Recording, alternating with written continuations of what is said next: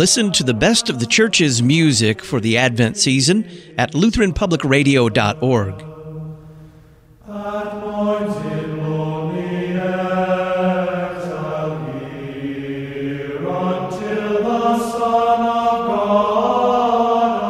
Sacred music for the Advent season, Lutheran Public Radio dot org.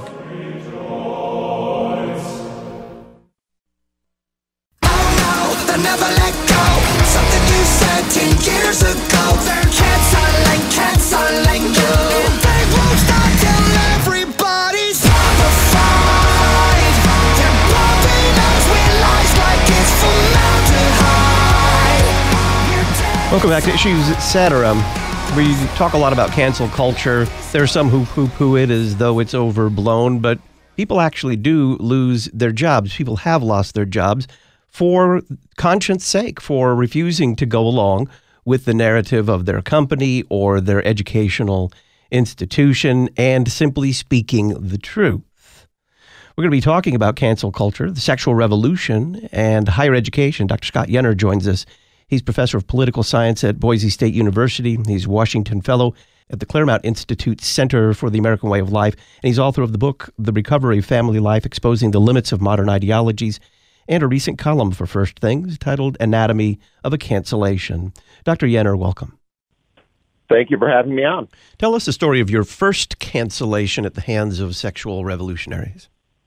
Well, that was back in two thousand sixteen. I wrote something for a publication, The Daily Signal, on how transgender ideology seemed to be running up against parental rights, seemed to be threatening the autonomy of parents to raise their kids. I thought it would present a really uh, like a side door assault on parental rights. And You know, I, I call that in the article that I just wrote, the boyhood of cancellations. You know, I got maybe one hundred emails, kind of angry emails, some threatening phone calls, a little bit of action by our faculty senate. Posters were painted all over campus that I had blood on my hands and such. But, you know, the sentiments were tabled at the Senate. So that was my first run-in with the whole cancel culture. It didn't have any long-term effects, Uh, as far as I could tell, except probably on my reputation on campus, which, you know, I was all right with. What occasioned your second cancellation? A speech I gave at National Conservatism Conference criticizing feminism. The basic point of the speech was that great nations need great families, and you cannot have great families on the basis of modern feminism. At the end of the speech, I gave some ideas for what would have to change in order for the country to become less feminist and uh, like more interested in having great families. And I said several things there that are contradictory to what is going on now in American society, including, you know, things like I think we should end special recruitment for females into various professions because we would expect men and women to choose differently in professions. Feminism has gone far enough. There is equal opportunity, and anything we do beyond equal opportunity is kind of unnecessary. And uh, other things in this vein. And those were the things that I think those who went after me really glommed onto. So they're secondary matters in the speech overall because, you know, I do think that great nations need great families and great families cannot be built on the basis of feminism. And no one ever kind of goes after the main points. They always go after subordinate points. But they did, and it's legit to go after someone intellectually on such matters. But that wasn't necessarily all they did. So how was the second cancellation different from the first? Yeah, different in scope and magnitude, both quantity and quality, like a lot more emails, a lot more threatening phone calls. I would say that it would be about a ten x difference, ten times more volume. Plus, the sophisticated ways in which they went after you uh, increased. They tried to hack social media, financial institutions that I have my stuff through. They went after my wife, my kids, uh, finding people with the last names. It was broader in scope like that. And then the other, I think, big factor that changed from the first one Uh, I think in the first one, the university was reacting to social media. But in the second one, the university was also reacting to social media, but the university did not feel it could ignore social media. So almost immediately after the social media swarm came after me, the university began Title nine hearings against me that I was uh, someone who was guilty of sexual harassment and discrimination. So there was legal consequences, or potential legal consequences that came along with the second one that were absent from the first. And that's what I, you know, like, it's different in scope, different in magnitude, quality and quantity. All of them were just much more extensive. So I think there's a whole industry behind these cancellations. It's an international movement, and that has kind of local chapters. And I think that's the big difference. So tell us about your Title nine tribunal. So charges are made against you. In my particular case, for instance, as I talk about in the article, the claim was that I grade females harder than males in my classes. This is one of the claims, and I'll just use it to illustrate the whole point. I'm not faced with the person who made the accusation. I'm not allowed to cross-examine the person who made the accusation. My lawyer is not allowed to intervene during a tribunal or question. So there's no cross-examination. The standards of evidence for conviction are preponderance of the evidence and not beyond a reasonable doubt. And though, you know, in an interview, I am allowed to make, you know, a positive defense. So in this particular case, I can bring in my grades and show that this was, A, factually untrue, and B, you know, in fact, just the opposite was the case, which suggests, I would say, that I grade on the basis of merit. So the big difference is that everything is on the line, but there's no cross-examination. There's no good legal representation, and the standards of conviction are much lower than in other cases.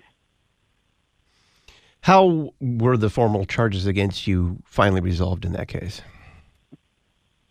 In Title nine hearings and such, no one ever says that you're innocent.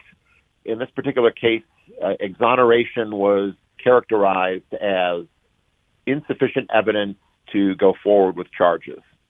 In in my particular case, at the end of my interview, which lasted only about an hour, the investigator said that she was going to hold that there was insufficient evidence to go forward with charges, and which my attorney had never heard of such a thing happening. The charges were really ridiculous, easily rebutted, and irresponsible to make. But there was insufficient evidence to go forward, so nothing went forward at that point. And that's how it ended. So how did the nineteenth century political philosopher and historian Alexis de Tocqueville, how did he actually anticipate the vulnerability of a democracy to the forces of cancellation long before cancel culture was a thing? Yeah, you know, I, I think the interesting thing about Tocqueville, and really many thinkers in the canon, you know, Plato and, and Nietzsche and Saint Augustine, all of them recognize that in some way every culture is a cancel culture. There are certain things that are beyond the pale to say in every political community. And Plato represents this in the cave analogy in his Republic, where he likens the political community to a cave and the citizens to prisoners in that cave, and all the people can see in that cave are the shadows that are cast by the poets. And what Tocqueville was getting at was that in a modern democracy, the same dynamic happens, with one big difference, that it's difficult to imagine a way out of the cave. That is, democratic theory, democratic, democratic societies present no way out from the dominant public opinion. It's very difficult to resist it. So modern democracies have this tendency to have what he calls a soft despotism, that is, to constrain the range of human thought to acceptable opinions. And then when you traverse those opinions, you're out. In the nineteen hundreds, you would traverse, or in the eighteen hundreds, excuse me, basically atheists had a difficult time publishing. In the twentieth century, it's not the fact of cancellation that's different. It's what you're canceled for that's different. And that makes all the difference uh, when it comes to having healthy opinions in society. You say that uh, cancel culture is inhumane and corrupting less because it cancels than because of what it cancels. Explain that. Yeah, it's kind of a deviation of what I just said. That is, every culture holds some opinions sacred, and it has some opinions about which you're not allowed to laugh. So the real question is whether or not the opinions that you're not allowed to say are asocial or antisocial, because that might be good. So if you're not allowed to really hold opinions that are really like bad for society, someone who defended, say, murder. I think murder is great. If someone said such a thing, held such an opinion, and tried to convince people to that, like, it's good if a political community kind of exiles people who would like to upset opinions that are very central to having a good society. So I think, for instance, that it's good to encourage young women to be mothers. And like, if you can be canceled for that opinion, well, that's going to be bad for the long-term health of society. The canceling isn't necessarily the problem. It's the content of what you're canceled over that can be the problem. And I think that's kind of where we're at. That is, you can be canceled for stating truths. Things like COVID came from a lab leak, or masks don't do you any good, or there are downsides to vaccines, or young girls should consider at least being mothers, that career isn't the number one thing for all human beings. Like, these opinions can run up against the swarm, but those opinions are actually necessary for a civilized country. So I, that's what I'm getting at when I talk about the content of cancellation is more important than the fact. Doctor Scott Yenor is our guest. He's a professor of political science at Boise State University. We're talking about cancel culture, the sexual revolution, and higher education. We'll discuss how it erodes the habits of faith and the commitment to motherhood and chastity next.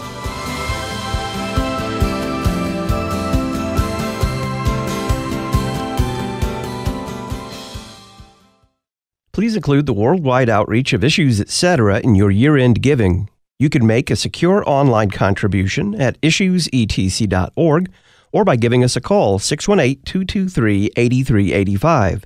For a year-end tax-deductible donation of two hundred fifty dollars or more, we'll send you our latest book, The Wittenberg Trail, Paths to Lutheranism, and a new recording of twenty-two hymns featuring the Lutheran Public Radio Choir. Thanks for listening, and thanks for your support at the end of twenty twenty-two. This fallen creation is bested by tornado, hurricane, flood, pandemic, and more. L C M S Disaster Response helps our congregations, their pastors, and other church workers to reach out to their members and neighbors with mercy which flows from Christ's altar. We offer quality volunteer training, help for congregational readiness and response, and disaster grant funding. To learn more, visit l c m s dot org slash disaster. That's l c m s dot org slash disaster. Contending for truth in an age of anti-truth. You're listening to Issues Etc. If you continue in my word, you are truly my disciples, and you will know the truth, and the truth will make you free. Doctor Russell Dawn, president of Concordia University, Chicago. Indeed, the quest for truth is at the core of a university's purpose. The liberal arts, illuminated by the revealed truths of Scripture, are powerful for equipping students for a life of self-governance. A disciple is one who follows the master. So what does it mean to follow Jesus? He said that it means to take up one's cross. The cross is thus the symbol of dying for others, of dying to self for the sake of serving others. And a life of service is a life well lived. Truth, freedom, vocation. Concordia University, Chicago. c u chicago dot e d u.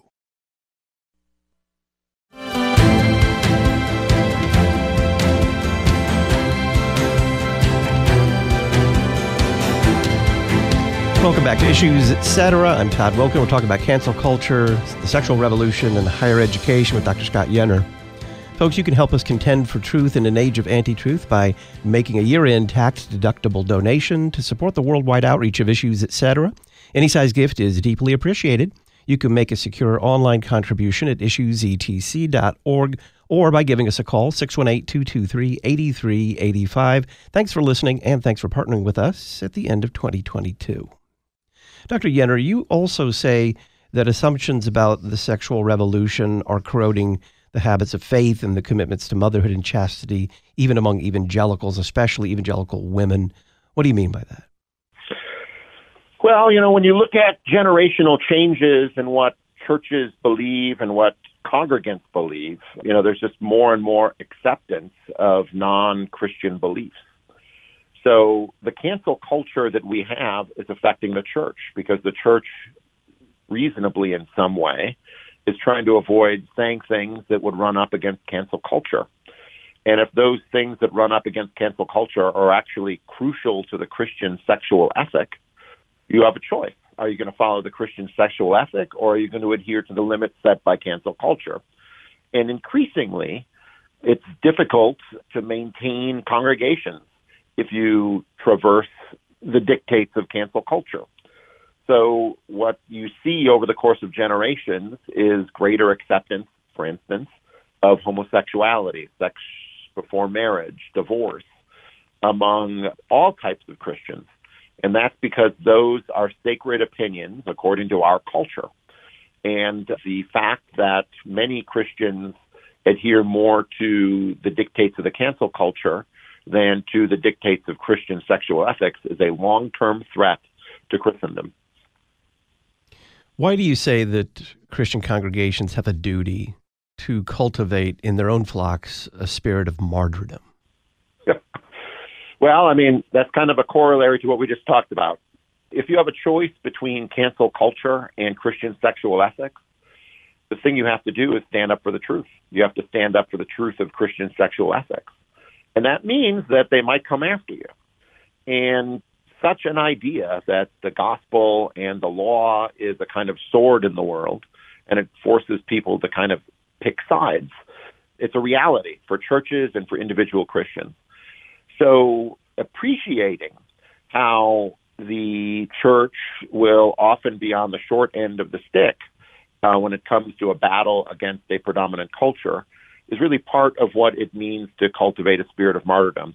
Now, I want to be kind of clear about this. I don't think that cancel culture as it exists today is the same thing as martyrdom, but it's in the odor of it. That is, it's taking the side of Christ and his teaching when the predominant culture is going in the other direction, and then being willing to take the consequences for that. So, as I say, I think they're cousins at least. Are American institutions, and especially academia, are they able to be reformed from the influence of the sexual revolution? Oh, well, that's a great question, and I would love to know the answer to it, but you're asking me to give you the answer to it. Well, I, I don't know. I don't know that you can save both American institutions and critique sexual revolution, because the principles of the sexual revolution has really become sewn into American institutions. So I think reforming American institutions is going to be very difficult. I don't know of one example where it's actually happened. And if there is such an example, we should follow that model. I know that maybe those who adhere to the Lutheran Church Missouri Synod know of an example where the seminary in the early seventies was taken over by liberals, and through a kind of wrenching reform that involved people walking out of the seminary, that uh, the seminary was saved. It's actually a model for how you have to go about trying to save institutions. And so I guess if we're going to save America, people should study the Lutheran Church Missouri Synod and how it saved its seminary in the early seventies in a conflict that's called Seminex, because it might be one of the real examples of saving an institution that was going in the other direction. Finally, what has been the personal cost of cancel culture to you and your family? You know, I mean, you learn who your friends are. And I've learned who you know, I think maybe I've gained friends over the course of time because there's a certain amount of admiration that comes for pe- and sympathy for those who go through what I went through. And there are obvious social costs that you might lose some friends if you gain other friends. It's definitely brought my family close together. We've been close for a long time, but this definitely was a kind of bonding thing for us. And I also feel that I can sympathize, talk with those who've been through similar things around the country and around the world, and do talk to people who've been through similar things. So, you know, it, it closes some doors and it opens other doors. So I'm not even going to say that I think it's been a net negative, uh, but as I say, I think you do learn out who your friends are and who they're not. Doctor Scott Yenor is professor of political science at Boise State University. He's Washington Fellow at the Claremont Institute's Center for the American Way of Life, author of the book, The Recovery of Family Life, Exposing the Limits of Modern Ideologies, and a recent column for First Things titled Anatomy of a Cancellation. You can read it and purchase The Recovery of Family Life at our website, issues e t c dot org. Click Talk on Demand Archives. Doctor Yenor, thank you. All right. Thank you. Wednesday on Issues, et cetera, we'll look forward to Sunday morning according to the three-year lectionary with Pastor Peter Bender, and its media coverage of religion with Terry Mattingly. Then on Thursday, we'll get a review of the movie Avatar from Pastor Ted Geese. I'm Todd Wilkin. Thanks for listening.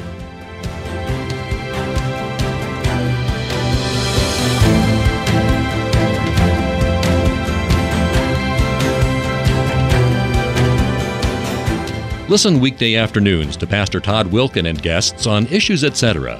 Issues et cetera is a listener-supported program. Your financial support is vital for the continuation and expansion of this worldwide outreach. Our mailing address, Issues et cetera, P O. Box eighty-three, Collinsville, Illinois, six two two three four. Box eighty-three, Collinsville, Illinois, six two two three four. You can also donate at our website, issues e t c dot org.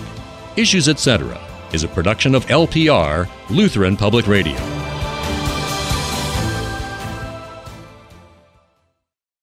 I am beautiful because I am fearfully and wonderfully made.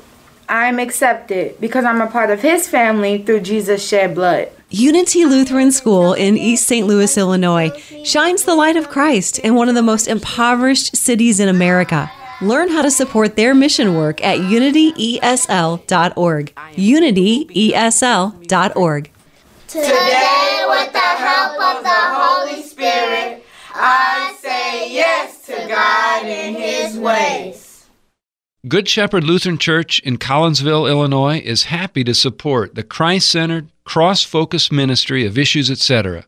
Join us for worship, Bible classes, youth ministry, and other opportunities to grow in Christ.